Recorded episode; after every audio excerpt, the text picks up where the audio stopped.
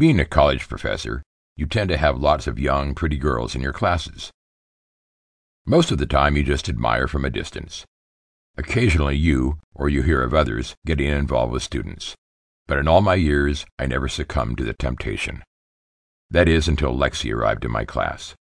She was one of the many 18 year old freshman girls, but it was impossible not to notice her. She was gorgeous. Long blonde hair, perky breasts, nice round ass, and long legs that were almost always in heels. She knew she was the pretty girl, and she wasn't afraid to use it.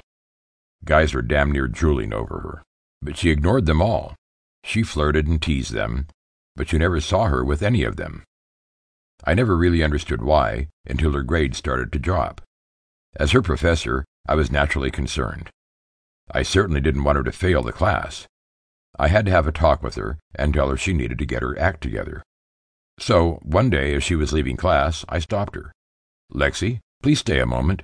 We need to have a little talk, I said to her. Is everything okay, Professor? Well, not exactly. I've noticed your grades have been dropping, and it's concerning me.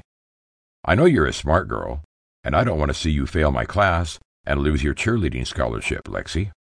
She looked at me for a moment, and I could have sworn I saw a little grin creep across her face. I really need to get to my next class. Could I stop by your office and we can chat then? Okay, Lexi. Come by tomorrow at three. Okay, Professor, I'll see you then, she exclaimed, and walked out of my class. I was definitely not prepared for what was coming next.